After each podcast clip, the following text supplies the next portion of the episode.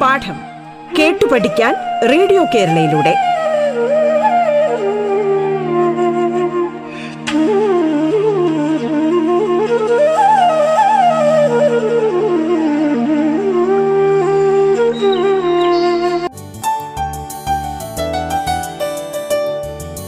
പത്താം ക്ലാസ്സിലെ social studies പാഠഭാഗമാണ് ഇന്ന് പാഠത്തിൽ കൈകാര്യം ചെയ്യപ്പെടുന്നത്. അധ്യാപകനായ പ്രകാശ് കുമാർ ആറാണ് ഇന്ന് നമുക്കായി ക്ലാസ് എടുത്ത് നൽകുന്നത്. പുതിയൊരു സോഷ്യൽ സയൻസ് ക്ലാസ്സിലേക്ക് എല്ലാ പ്രിയപ്പെട്ട വിദ്യാർത്ഥികൾക്കും സ്വാഗതം. നിങ്ങൾക്ക് ഏറ്റവും കൂടുതൽ ഇഷ്ടം ആരെയാണ്? ചിലർക്ക് അച്ഛനെ ഇഷ്ടമാണ് ചിലർക്ക് അമ്മയെ ഇഷ്ടമാണ് ചിലർക്ക് ഫ്രണ്ട്സിനെ ഇഷ്ടമാണ് ചിലർക്ക് കസിൻസിനെ ഇഷ്ടമാണ് ചിലർക്ക് അപ്പൂപ്പനെ ഇഷ്ടമാണ് ചിലർക്ക് അമ്മൂമ്മയെ ഇഷ്ടമാണ്. പക്ഷേ നിങ്ങൾ എല്ലാവരും പറഞ്ഞത് കള്ളമാണെന്ന് ഞാൻ പറയും. എന്തുകൊണ്ടാണെന്നോ? ഇപ്പോൾ അച്ഛനെയാണ് ഏറ്റവും ഇഷ്ടമെന്ന് പറഞ്ഞ ഒരാളിനോട് ഞാനൊരു ചെറിയ കാര്യം ചോദിക്കാം. അച്ഛൻ വൈകുന്നേരം വരുമ്പോൾ ഐസ്ക്രീം വാങ്ങിക്കൊണ്ട് വരാമെന്ന് പറഞ്ഞിരുന്നു. അച്ഛൻ കൊണ്ടുവരാൻ മറന്നുപോയി. എങ്ങനെയായിരിക്കും നിങ്ങൾ പ്രതികരിക്കുന്നത്? അയ്യോ അച്ഛൻ ഈ അച്ഛൻ വെറും മോശമാണ് നമ്മളെ പറ്റിക്കുന്ന ആളാണ് എന്നൊക്കെ പറഞ്ഞ് നമ്മൾ അപ്പോഴും തന്നെ വെറുപ്പ് പ്രകടിപ്പിക്കും. അപ്പം നമ്മൾ അവിടെ ആരെയാണ് ഇഷ്ടപ്പെട്ടത്? ആ നമ്മളെല്ലാവരും ഇഷ്ടപ്പെടുന്നത് നമ്മളെയും നമ്മുടെ ആഗ്രഹങ്ങളെയും. അതാണ് ഏറ്റവും വലിയ സത്യം. നമ്മളെല്ലാവരും ഏറ്റവും കൂടുതൽ എപ്പോഴും ഇഷ്ടപ്പെടുന്നത് നമ്മളെയും നമ്മുടെ സ്വപ്നങ്ങളും നമ്മുടെ ആഗ്രഹങ്ങളുമാണ്. അത് കഴിഞ്ഞതിന് ശേഷമാണ് നമ്മൾ മറ്റുള്ളവരെ ഇഷ്ടപ്പെടുന്നത്. അതാണോ ഒരു സാമൂഹ്യ ജീവി എന്നുള്ള നിലയ്ക്ക് നമ്മുടെ പ്രധാന ഉത്തരവാദിത്വം ആ നമ്മുടെ കൂടെയുള്ള നമ്മുടെ സഹജീവികളെയും നമ്മളെ നിലനിൽക്കാൻ വളരെയധികം പ്രാപ്തമാക്കി നിർത്തിയിരിക്കുന്ന മനോഹരമായ നമ്മുടെ പരിസ്ഥിതിയും നമ്മൾ സംരക്ഷിക്കേണ്ടതുണ്ട്. ഈ ഒരു അവബോധം എല്ലാ പൗരനും ഉണ്ടാകേണ്ടതുണ്ട്. എന്നാൽ നമ്മൾ ഇന്ന് ചർച്ച ചെയ്യുന്ന പാഠഭാഗത്തിന്റെ പേരെന്താണ്? പൗരബോധം civic consciousness civic consciousness is the recognition that each individual is for the society and the genuine interest of the society are the interest of citizen ഞാൻ ഒന്നുകൂടെ പറയാം. Civic consciousness is the recognition that each individual is for the society and the genuine interest of the society are the interest of citizen ഓരോ പൗരനും നമ്മുടെ സമൂഹത്തിന് വേണ്ടിയിട്ടുള്ളതാണെന്നും സമൂഹത്തിന്റെ ഉത്തമ താല്പര്യങ്ങളാണ് തന്റേതെന്നുമുള്ള തിരിച്ചറിവാണ് പൗരബോധം എന്നതുകൊണ്ട് ഉദ്ദേശിക്കുന്നത്. അപ്പം നമ്മൾ സമൂഹത്തിലെ ഉത്തമ പൗരന്മാരാണ് എന്ന് നമ്മൾ അവകാശപ്പെടുമ്പോൾ നമ്മൾ എന്താ എങ്ങനെയുള്ള ആളായിരിക്കണം? ആ നമ്മുടെ സമൂഹത്തെക്കുറിച്ച് ഉത്തമ അവബോധമുള്ള ആളായിരിക്കണം. സമൂഹത്തിൽ വളരെയധികം സേവന സന്നദ്ധതയോടുകൂടി പെരുമാറാൻ കഴിവുള്ള ആളും ആയിരിക്കണം. അങ്ങനെയുള്ള ഒരു വ്യക്തിയെ നമുക്ക് ഉത്തമ പൗരൻ എന്ന് വിളിക്കാൻ കഴിയുകയുള്ളൂ. ഇപ്പം നമ്മുടെ മനസ്സിൽ വരുന്ന ഒരു ആശങ്കയാണ് നമ്മൾ കുട്ടികളല്ലേ? നമ്മൾ വലിയ ആളായി ശരിക്കും കഴിവുള്ളവരായി ഒരുപാട് സമ്പത്തുള്ളവരായി മാറിയാലേ നമുക്ക് മറ്റുള്ളവരെ സഹായിക്കാൻ കഴിയൂ എന്നുള്ളതാണ് നമ്മുടെ ഒരു ധാരണ. Even ordinary man can undertake great activities ഏതൊരു സാധാരണ വ്യക്തിക്കും മഹത്തായ പ്രവർത്തനങ്ങൾ നമ്മുടെ സമൂഹത്തിൽ ഏറ്റെടുത്ത് നിർവഹിക്കാൻ കഴിയും. അവിടെ സമ്പത്തോ ജാതിയോ മതമോ രാഷ്ട്രീയമോ ഒന്നും തന്നെ പ്രശ്നമല്ല എന്ന് നമുക്ക് തിരിച്ചറിവുണ്ടാകും. ദെൻ ഈ വ്യക്തികളുടെ പ്രവർത്തനത്തിൽ നിങ്ങൾ കണ്ട പൊതുവായ സവിശേഷതകൾ എന്തെല്ലാം ആയിരുന്നു? ഒന്നാമത്തെ സവിശേഷത എന്താണ്? നമ്മളൊക്കെ ചിന്തിക്കുന്ന പോലെയാണോ അവർ ചിന്തിച്ചിരിക്കുന്നത്? അല്ല നമ്മളെപ്പോഴും എന്താണ് ചിന്തിക്കുന്നത്? ഐസ്ക്രീം വേണം പുതിയ ചുരിദാർ വേണം പുതിയ പാന്റും ഷർട്ടും വേണം എല്ലാ വിഷയത്തിനും ഫുൾ മാർക്ക് വേണം. ഇതാണ് നമ്മളെ നോർമൽ തിങ്കിങ് അവരുടെ തിങ്കിങ് എന്തായിരുന്നു? ഒന്നാമത്തെ സവിശേഷതയായി നമുക്ക് പറയാൻ പറ്റും ഡൈവർജന്റ് തിങ്കിങ് ഡൈവർജന്റ് തിങ്കിങ് അവരുടെ വ്യത്യസ്തമായ ചിന്ത.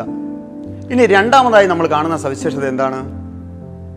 സ്വാർത്ഥമായൊരു സംവിധാനമാണോ അവരുടെ? അല്ല അല്ലേ സെൽഫ്ലെസ് ആക്ടിവിറ്റീസ് നിസ്വാർത്ഥമായ പ്രവർത്തനം. ഇനി അവർ അവരുടെ പ്രശ്നങ്ങൾക്ക് വേണ്ടി മാത്രമാണോ ഇടപെട്ടത്? അല്ല സമൂഹത്തിന് വേണ്ടിയിട്ടാണ് ഇടപെട്ടത്. അപ്പോൾ അവർക്ക് സാമൂഹ്യ പ്രശ്നങ്ങളെക്കുറിച്ചൊരു വ്യക്തമായ തിരിച്ചറിവ് അവിടെ നമുക്ക് കാണാൻ കഴിയും. അപ്പോൾ മൂന്നാമത്തെ സവിശേഷതയായിട്ട് നമുക്ക് എന്ത് പറയാം?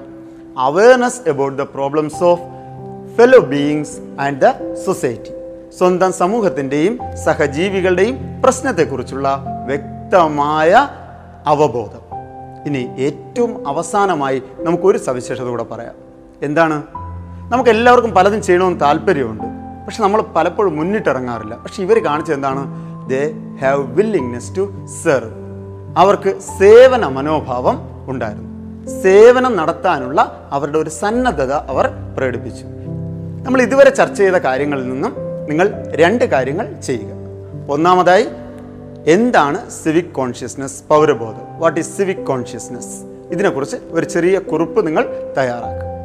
രണ്ടാമത് എന്തൊക്കെയാണ് നമ്മൾ സിവിക് കോൺഷ്യസ്നസ് ഉള്ള വ്യക്തികളിൽ കണ്ട ഫീച്ചേഴ്സ് സവിശേഷതകൾ എന്നത് നിങ്ങൾ ഒരു കുറിപ്പ് തയ്യാറാക്കുക. എന്നിട്ട് അത് നിങ്ങളുടെ ടീച്ചേഴ്സിന് ഒന്ന് അയച്ചു കൊടുക്കുക. പൗരബോധം എന്താണെന്ന് നമുക്ക് മനസ്സിലായി. പൗരബോധമുള്ള വ്യക്തികളിലെ സവിശേഷതകളും നമ്മൾ വിലയിരുത്തി. Then what is the importance of civic consciousness പൗരബോധത്തിന്റെ പ്രാധാന്യം എന്താണ്? Civic consciousness influence the progress of state and society civic consciousness influence the progress of state and society നമ്മുടെ സമൂഹത്തിന്റെയും നമ്മുടെ രാഷ്ട്രത്തിന്റെയും പുരോഗതിയെ പൗരബോധം വളരെയേറെ സ്വാധീനിക്കുന്നു. ഇനി പൗരബോധം ഇല്ലാത്തൊരു സാഹചര്യത്തെക്കുറിച്ച് നമുക്ക് രണ്ടാമത് ഒന്നുകൂടെ ഒന്ന് ആലോചിച്ച് നോക്കാം.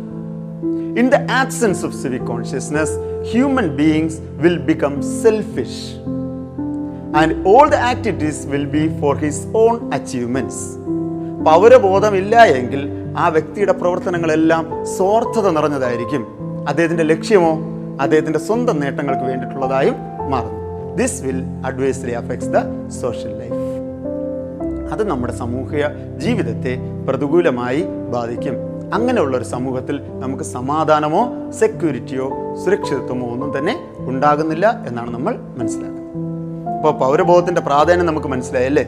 ആ in the absence of civic consciousness people become selfish and all the activities will be for his own achievements this will adversely affect social life okay ഇപ്പോൾ പൗരബോധം എന്താണെന്ന് നമുക്ക് മനസ്സിലായി. പൗരബോധത്തിലെ ഇമ്പോർട്ടൻസ് എന്തൊക്കെയുണ്ട് എന്നുള്ളതും നമുക്ക് മനസ്സിലായി കഴിഞ്ഞു. ഇപ്പം നിങ്ങൾ പൗരബോധമുള്ള വ്യക്തികളായി മാറി. അല്ലേ? നമ്മൾ വെറുതെ പഠിക്കുന്നത് കൊണ്ട് മാത്രം കാര്യമില്ല. പഠനത്തിലൂടെ നമ്മൾ നേടിയെടുക്കുന്ന അറിവുകൾ നമ്മുടെ സമൂഹത്തിനൂടെ വേണ്ടിയിട്ടുള്ളതാണെന്നുള്ള ഒരു തിരിച്ചറിവിലേക്ക് നമ്മൾ എത്തിച്ചേർന്നു. രണ്ടായിരത്തി പതിനെട്ടിലെ പ്രളയം.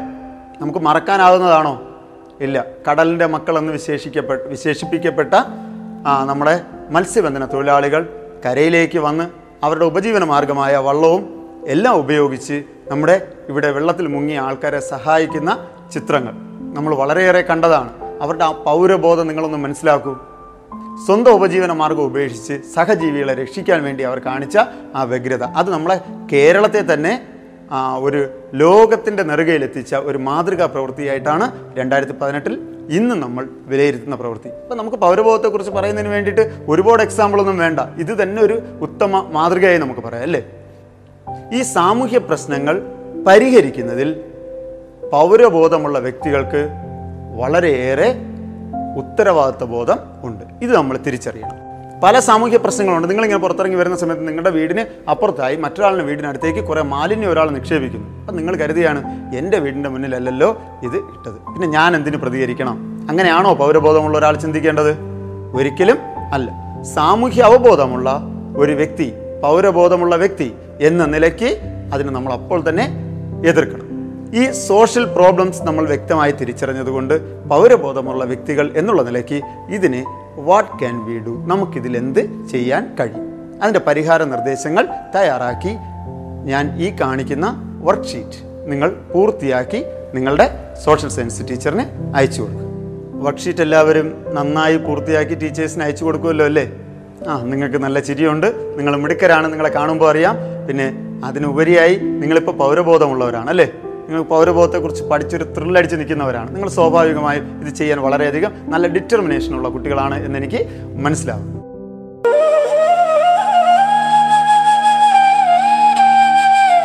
പാഠം കേട്ടു പഠിക്കാൻ റേഡിയോ കേരളയിലൂടെ. പാഠത്തിൽ ഇനി ഇടവേള.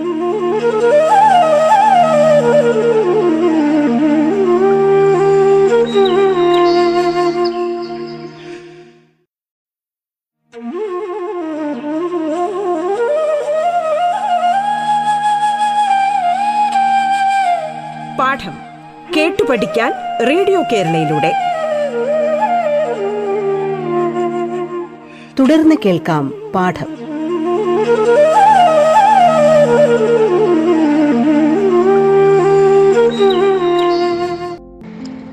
Then what are the factors that determining civic consciousness പൗരബോധത്തെ നിർണയിക്കുന്ന ഘടകങ്ങൾ ഏതല്ല? പലപ്പോഴും ആ ഓരോരുത്തർ അങ്ങോട്ടും ഇങ്ങോട്ടും നോക്കുന്നുണ്ടല്ലേ? അയാൾക്ക് പൗരബോധമുണ്ടോ? ഇയാൾക്ക് പൗരബോധമുണ്ടോ? എനിക്ക് പൗരബോധമുണ്ടോ? എല്ലാവർക്കും സംശയമാണ്. എങ്ങനെയാണ് പൗരബോധം നമ്മളിൽ രൂപപ്പെടുന്നത്? ഒരു എക്സാമ്പിൾ ഞാൻ പറയാം. ഇപ്പോൾ ഒരു വീട്ടിൽ അച്ഛനുണ്ട് അമ്മയുണ്ട് അപ്പൂപ്പനുണ്ട് അമ്മൂമ്മയുണ്ട് ഒരു മോനുമുണ്ട്. അച്ഛൻ അച്ഛന് കിട്ടുന്നത് തൊട്ടടുത്ത വീട്ടിൽ ആർക്കും കൊടുക്ക കൊടുക്കില്ല. അല്ലെങ്കിൽ വീട്ടിൽ ആരും തൊട്ടടുത്തുള്ള വീട്ടിൽ ആർക്കും ഒന്നും കൊടുക്കില്ല എന്ന് വിചാരിക്കുക. ബന്ധുക്കൾക്ക് പോലും ഒന്നും കൊടുക്കില്ല ആരുമായി സഹകരിക്കില്ല. നോർമലി അവിടെ വളർന്നു വരുന്ന കുട്ടിയുടെ അവസ്ഥ എന്തായിരിക്കും? അയാൾക്ക് സിവിക് കോൺഷ്യസ്നസ് കാണുമോ ഇല്ല. അവിടെ സ്വാധീനിച്ച ഫാക്ടർ ഏതാ? ഫാമിലി കുടുംബം. നമ്മുടെ പൗരബോധത്തെ നിർണയിക്കുന്ന ഒന്നാമത്തെ ഫാക്ടറായി നമുക്ക് പറയാൻ പറ്റുന്നത് നമ്മുടെ കുടുംബം തന്നെയാണ് ഫാമിലി ദെൻ രണ്ടാമത് ആ കുട്ടി വേറൊരു സ്കൂളിൽ പഠിക്കുന്നു എന്ന് വിചാരിക്കുക. ആ സ്കൂളിൽ പഠി പഠിക്കുന്നത് നിങ്ങൾ എന്തൊക്കെ കണ്ടുപിടിക്കുന്നോ അത് പരമാവധി നിങ്ങളുടെ നേട്ടത്തിന് വേണ്ടി ആയിരിക്കണം. ഇനി നിങ്ങൾ ഇന്ന കാര്യങ്ങളൊക്കെ ചെയ്യുന്നതിലൂടെ ഒരുപാട് പണം നിങ്ങൾക്ക് സമ്പാദിക്കാൻ കഴിയും. ആ കുട്ടികൾക്ക് മാതൃകയാക്കുന്ന വലിയ വ്യവസായികളെയും വലിയ സമ്പന്നരെയുമായിട്ടുള്ള അങ്ങനെയുള്ള ആൾക്കാരുടെ ചിത്രങ്ങളൊക്കെ പഠിപ്പിക്കുന്ന ഒരു സ്കൂളിൽ ഒരു കുട്ടി പഠിക്കുന്നു എന്ന് കരുതുക. ആ കുട്ടിയുടെ മനസ്സിലെ എയിം എന്തായിരിക്കും? കൂടുതൽ സമ്പത്ത് സ്വന്തമാക്കുക. എങ്ങനെയും കൂടുതൽ സമ്പത്തിലേക്ക് എത്തുക എന്നുള്ളതായിരിക്കും. ആ കുട്ടിക്ക് സാമൂഹ്യ അവബോധം ഉണ്ടാവുമോ? ഒരിക്കലും സിവിക് കോൺഷ്യസ്നെസ് ഉണ്ടാകുന്നില്ല അപ്പോൾ അവിടെ സ്വാധീനിച്ച ഘടകം എന്താണ്? ആ ആ കുട്ടിക്ക് കിട്ടിയ എഡ്യൂക്കേഷൻ വിദ്യാഭ്യാസം അല്ലേ? അപ്പോൾ ഒന്നാമത് നമ്മൾ ചർച്ച ചെയ്ത ഫാക്ടർ ഫാമിലി ആയിരുന്നു. രണ്ടാമത് നമ്മൾ ചർച്ച ചെയ്ത ഫാക്ടർ ഏതാ? യെസ് എഡ്യൂക്കേഷനാണ് ദെൻ മൂന്നാമത് നമുക്ക് നോക്കാം. ഒരു പൊതുവായ ഒരു സൊസൈറ്റി നിങ്ങൾ എടുക്കുക. ഈ വലിയ സിറ്റികളിലൊക്കെ താമസിക്കുന്ന ആൾക്കാരുടെ അവസ്ഥ ഏറെക്കുറെ ഞാൻ ഈ പറയാൻ പോകുന്നത് പോലെ തന്നെയായിരിക്കും കേട്ടോ. തൊട്ടടുത്തുള്ള വീട്ടിലുള്ള ആൾക്കാരെ കുറിച്ച് ഒന്നും അറിയില്ല. അവിടെ ആരൊക്കെ താമസിക്കുന്നതെന്നറിയില്ല അവരാരൊക്കെയാണെന്ന് അറിയില്ല ഇനി അവിടെ ഒരു ആവശ്യം വന്നു കഴിഞ്ഞാൽ അവരുടെ ബന്ധുക്കൾ ആരെങ്കിലും വന്ന് ഇവിടെയുള്ളവരാരും അറിയാറുമില്ല. പക്ഷേ ഗ്രാമീണ മേഖലയിൽ താമസിക്കുന്ന ആൾക്കാരുടെ പ്രത്യേകത എന്താണ്? അവിടെ എന്തെങ്കിലും ഒരു അയ്യോ എന്നൊരു വിളി കേട്ടാൽ എല്ലാവരും ഓടി അവിടെ എത്തും. അവിടെ ഒരു മരണം വന്നാലോ എല്ലാവരും കൂടെ അവിടെയുള്ള കാര്യങ്ങളെല്ലാം ചെയ്യും. അവിടെ ഒരു കല്യാണം വന്നാലോ രണ്ട് മൂന്ന് ദിവസം ഏകദേശം ഒരു ഉത്സവ പ്രതീതിയോടുകൂടി നമ്മളെല്ലാവരും അവിടെ നിന്ന് എല്ലാ പ്രവർത്തനങ്ങളിലും ഏർപ്പെട്ട് അതിനെ ഗംഭീരമാക്കും. അതാണ് അവിടുത്തെ സോഷ്യൽ സിസ്റ്റം അതുകൊണ്ട് തന്നെ ഗ്രാമീണ മേഖലയിൽ പൊതുവേ ആൾക്കാർക്ക് സിവിക് കോൺഷ്യസ്നസ് കൂടുതലായി കാണപ്പെടുന്നുണ്ട്. അപ്പോൾ അവിടെ സ്വാധീനിച്ച ഘടകം ഏതായിരുന്നു? സോഷ്യൽ സിസ്റ്റം നമ്മൾ ചർച്ച ചെയ്ത ഫാക്ടേഴ്സ് ഏതൊക്കെയാണ്? ആ ഫാക്ടേഴ്സ് ഡിറ്റർമിനിങ് സിവിക് കോൺഷ്യസ്നസ് ഒന്നാമത് പറഞ്ഞു ഫാമിലി രണ്ടാമത് പറഞ്ഞു എഡ്യൂക്കേഷൻ മൂന്നാമത് പറഞ്ഞു സോഷ്യൽ സിസ്റ്റം ഇനി ഏതൊക്കെ സാഹചര്യത്തിലുള്ള ഒരു തലത്തിൽ ജീവിക്കുന്ന കുട്ടിയായിക്കോട്ടെ ഈ കുട്ടി സ്കൂളിൽ പഠിക്കാൻ പോയി. അത് കഴിഞ്ഞിട്ട് ആ കുട്ടി അവിടുത്തെ എൻ എസ് എസിലോ എസ് പി സിയിലോ ഒക്കെ ചേർന്നു എന്ന് വിചാരിക്കുക. അത്തരത്തിൽ അല്ലെങ്കിൽ റെഡ് ക്രോസ് ഇതുപോലുള്ള സ്കൂൾ സംഘടനകളിൽ ഏതെങ്കിലും ചേർന്നു എന്ന് വിചാരിക്കുക. ഓട്ടോമാറ്റിക്കലി അവിടുത്തെ പ്രവർത്തനങ്ങളെല്ലാം എങ്ങനെയായിരിക്കും?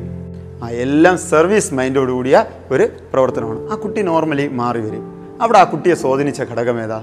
അസോസിയേഷൻസ് ആണ് അല്ലേ? സംഘടനകളാണ്. ഇനി പൊളിറ്റിക്കൽ സിസ്റ്റം രാഷ്ട്രീയ സംവിധാനവും സിവിക് കോൺഷ്യസ്നെസ്സിനെ ഡിറ്റർമിൻ ചെയ്യുന്ന മറ്റൊരു ഫാക്ടറാണ് അപ്പം നമുക്ക് ഇതെല്ലാം കൂടെ കോർഡിനേറ്റ് ചെയ്ത് ഒന്നുകൂടെ ഒന്ന് ഓർത്ത് വയ്ക്കാം. ഫാക്ടേഴ്സ് ഡിറ്റർമിനിങ് സിവിക് കോൺഷ്യസ്നെസ് പൗരബോധത്തെ നിർണയിക്കുന്ന ഘടകങ്ങൾ ഒന്ന് ഫാമിലി രണ്ട് എഡ്യൂക്കേഷൻ മൂന്ന് എസ് സോഷ്യൽ സിസ്റ്റം നാല് ഒക്കെ അസോസിയേഷൻസ് നാല് നാലാണോ? അല്ല അഞ്ച് പൊളിറ്റിക്കൽ സിസ്റ്റം രാഷ്ട്രീയ സംവിധാനം. കുടുംബം വിദ്യാഭ്യാസം സാമൂഹ്യ സംവിധാനം സംഘടനകൾ രാഷ്ട്രീയ സംവിധാനം. ഇവയാണ് പൗരബോധത്തെ നിർണയിക്കുന്ന ഘടകങ്ങൾ. ഇതും നിങ്ങൾ ഒരു കുറിപ്പ് തയ്യാറാക്കി വയ്ക്കുക. പൗരബോധത്തെ നിർണയിക്കുന്ന ഘടകങ്ങൾ നമുക്ക് മനസ്സിലായി.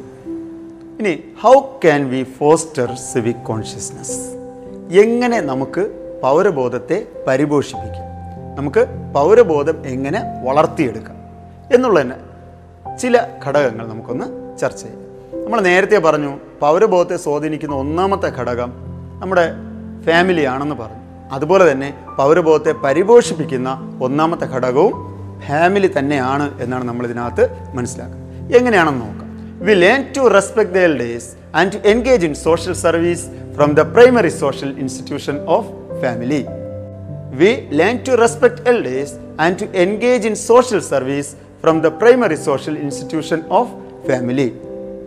കുടുംബം എന്നുള്ള പ്രാഥമിക സാമൂഹ്യ ഘടകത്തിൽ നിന്നാണ് മറ്റുള്ളവരെ ബഹുമാനിക്കാനും സാമൂഹ്യ സേവന പ്രവർത്തനത്തിൽ ഏർപ്പെടാനും ആദ്യമായി നമ്മൾ പഠിക്കുന്നത്. നിങ്ങൾ വെറുതെ ഒന്ന് ഓർത്ത് നോക്കൂ. നിങ്ങളുടെ വീട്ടിൽ നിങ്ങളുടെ ചേട്ടന്റെയോ അല്ലെങ്കിൽ ചേച്ചിയുടെ ഒരു എൻഗേജ്മെന്റ് നടക്കുന്നു. അപ്പോൾ കുറച്ച് ആൾക്കാരൊക്കെ പങ്കെടുക്കുന്ന. ഒരു ചെറിയ ചടങ്ങാണ് അല്ലേ? എൻഗേജ്മെന്റ് എന്ന് പറയുമ്പോൾ അപ്പോൾ അവിടെ വെള്ളം എടുത്ത് കൊടുക്കുന്നു. അതുപോലെ ആഹാര സാധനങ്ങൾ വിളമ്പുന്നു. അവർ വരുമ്പോൾ ഇരിക്കാൻ നമ്മൾ ചെയറിട്ട് കൊടുക്കുന്നു. ചെയറിൽ പൊടി ഉണ്ടെങ്കിൽ നമ്മളൊരു തുണി എടുത്ത് കൊണ്ടുവന്ന് അതിനെയൊക്കെ നന്നാക്കി വൃത്തിയാക്കിയൊക്കെ ഇട്ട് കൊടുക്കുന്നു. അങ്ങനെ സാമൂഹ്യ സേവന പ്രവർത്തനത്തിൽ ആദ്യമായി നമ്മൾ ഏർപ്പെടുന്ന കുടുംബത്തിൽ നിന്നാണ്. അതുപോലെ മുതിർന്നവരെ ബഹുമാനിക്കാൻ പഠിക്കുന്നു. നമ്മുടെ അമ്മ നമ്മളെ വെച്ചുകൊണ്ട് പുറത്തൂടെയൊക്കെ നടന്ന് കാക്കയും പൂച്ചയൊക്കെ കാണിച്ച് നമുക്ക് ഭക്ഷണമൊക്കെ തരുന്ന കൊച്ചു കാലം ഒന്ന് ഓർത്ത് നോക്കുക. ആ സമയത്തായിരിക്കും അപ്പത്തൂടെ നമ്മുടെ ഒരു മാമൻ പോകുന്നത്. അപ്പോൾ അമ്മ എന്ത് പറയും? മാമന് ടാറ്റ കൊടുക്കും മക്കളെ. ആ നമ്മൾ മാമന് ടാറ്റ കൊടുക്കും. അങ്ങനെ മുതിർന്നവരെയൊക്കെ ബഹുമാനിക്കാൻ നമ്മൾ കൊച്ചു കാലത്തെ നമ്മൾ പഠിക്കുന്ന എവിടെ നിന്നാണ്? നമ്മുടെ കുടുംബത്തിൽ നിന്നാണ്. Family has an important role in fostering and maintaining sense of responsibility among its members കുടുംബത്തിൽ അംഗമാകുന്ന വ്യക്തികളുടെ ഇടയിൽ ഒരു സെൻസ് ഓഫ് റെസ്പോൺസിബിലിറ്റി ഉത്തരവാദിത്ത മനോഭാവം വളർത്തിയെടുക്കുന്നതിൽ കുടുംബത്തിന് വളരെയേറെ പ്രധാനപ്പെട്ട ഒരു പങ്കുണ്ട്. അത് നമുക്കൊരു എക്സാമ്പിൾ നോക്കാം. വയസ്സായി കിടക്കുന്ന വീട്ടിൽ കിടക്കുന്ന ഒരു അപ്പൂപ്പൻ. അപ്പോൾ അച്ഛന് ജോലിക്ക് പോകണം അച്ഛൻ പറയണം മോളെ അപ്പൂപ്പന് പതിനൊന്ന് മണിയാകുമ്പോൾ ഗുളിക എടുത്ത് കൊടുക്കണം. നമ്മൾ ഓർത്ത് കൃത്യസമയത്ത് ഗുളിക എടുത്ത് കൊടുക്കുന്നു. അതെന്താണ്? കുടുംബത്തിലെ എല്ലാ വ്യക്തികളെയും നമ്മൾ സംരക്ഷിക്കുന്നുണ്ട്. അതിന് നമ്മുടെ അച്ഛൻ നമ്മളെ ഏൽപ്പിച്ച ആ റെസ്പോൺസിബിലിറ്റി നമ്മൾ ഭംഗിയായി നിർവഹിക്കുന്നു. അതിലൂടെ നമുക്ക് പൗരബോധം വളർന്നു വരാൻ സഹായിക്കുമെന്നാണ്.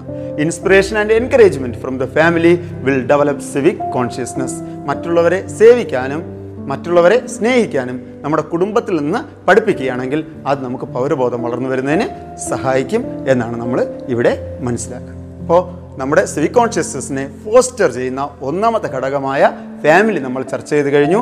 ആ ഫാമിലി നന്നായി എല്ലാവരും മനസ്സിലാക്കുക ഒരു കുറിപ്പ് തയ്യാറാക്കി വയ്ക്കുക. യെസ് പൗരബോധത്തെ നിർണയിക്കുന്ന ഘടകങ്ങൾ രണ്ടാമത്തെ ഘടകമായി നമ്മൾ കണ്ടത് എന്തായിരുന്നു? എഡ്യൂക്കേഷൻ എല്ലാവർക്കും ഓർമ്മയുണ്ട്. എല്ലാവരും നല്ല ഉച്ചത്തിൽ തന്നെ പറയുന്നുണ്ടല്ലോ. വിദ്യാഭ്യാസം തന്നെയാണ് രണ്ടാമത്തെ ഘടകം. എന്താണ് വിദ്യാഭ്യാസത്തിന്റെ ഒന്നാമത്തെ ലക്ഷ്യം? The primary aim of education is to equip the individual to effectively utilise the knowledge gained through the learning of different subjects for the betterment of the society നിങ്ങളോട് എന്തിനു പഠിക്കുന്നു എന്ന് ചോദിച്ചാൽ നിങ്ങൾ ആദ്യം എന്തായിരിക്കും പറയുന്നത്? എനിക്ക് നല്ല ജോലി കിട്ടണം. നല്ലൊരു വീട് വയ്ക്കണം. നല്ല കാറ് വാങ്ങണം. പിന്നെയോ? നല്ല ബൈക്കൊക്കെ വാങ്ങിച്ച് ചെത്തണം. നമ്മുടെ സമൂഹത്തിലൂടെ ചെത്തി നടക്കണം. ഇതാണ് നമ്മൾ നമ്മുടെ ആഗ്രഹമായിട്ട് പറയുന്നത്. എന്നാൽ നിങ്ങൾ നേടുന്ന ഈ വിദ്യാഭ്യാസത്തിന്റെ പ്രൈമറി എയിം എന്തായിട്ടാണ് പറയുന്നത്?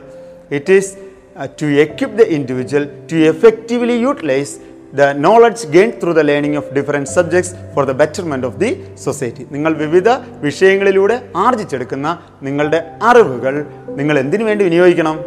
നമ്മുടെ സാമൂഹ്യ നന്മയ്ക്ക് വേണ്ടി ഉപയോഗിക്കുക. അതാണ് വിദ്യാഭ്യാസത്തിന്റെ പ്രാഥമികപരമായ ലക്ഷ്യമായി പറയുന്നത്.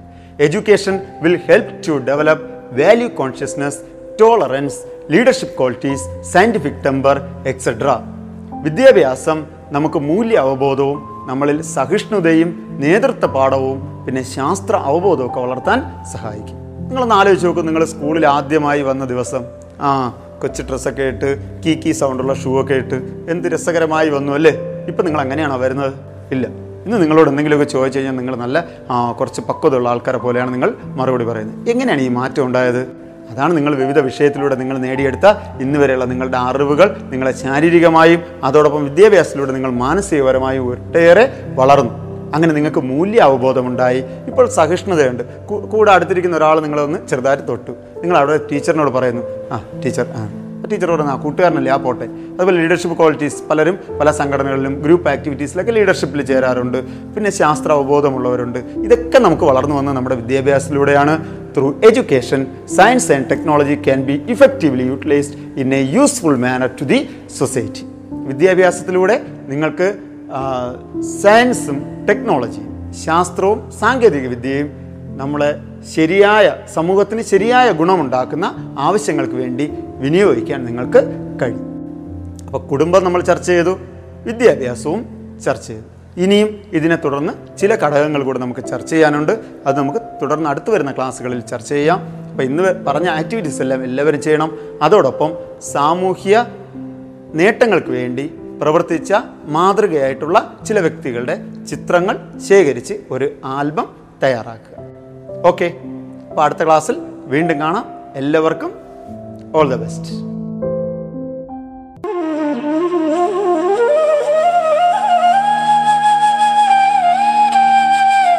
പാഠം കേട്ടു പഠിക്കാൻ റേഡിയോ കേരളയിലൂടെ. പാഠത്തിന്റെ ഇന്നത്തെ അധ്യായം പൂർണമാകുന്നു. ഇനി അടുത്ത ദിവസം കേൾക്കാം. നമസ്കാരം.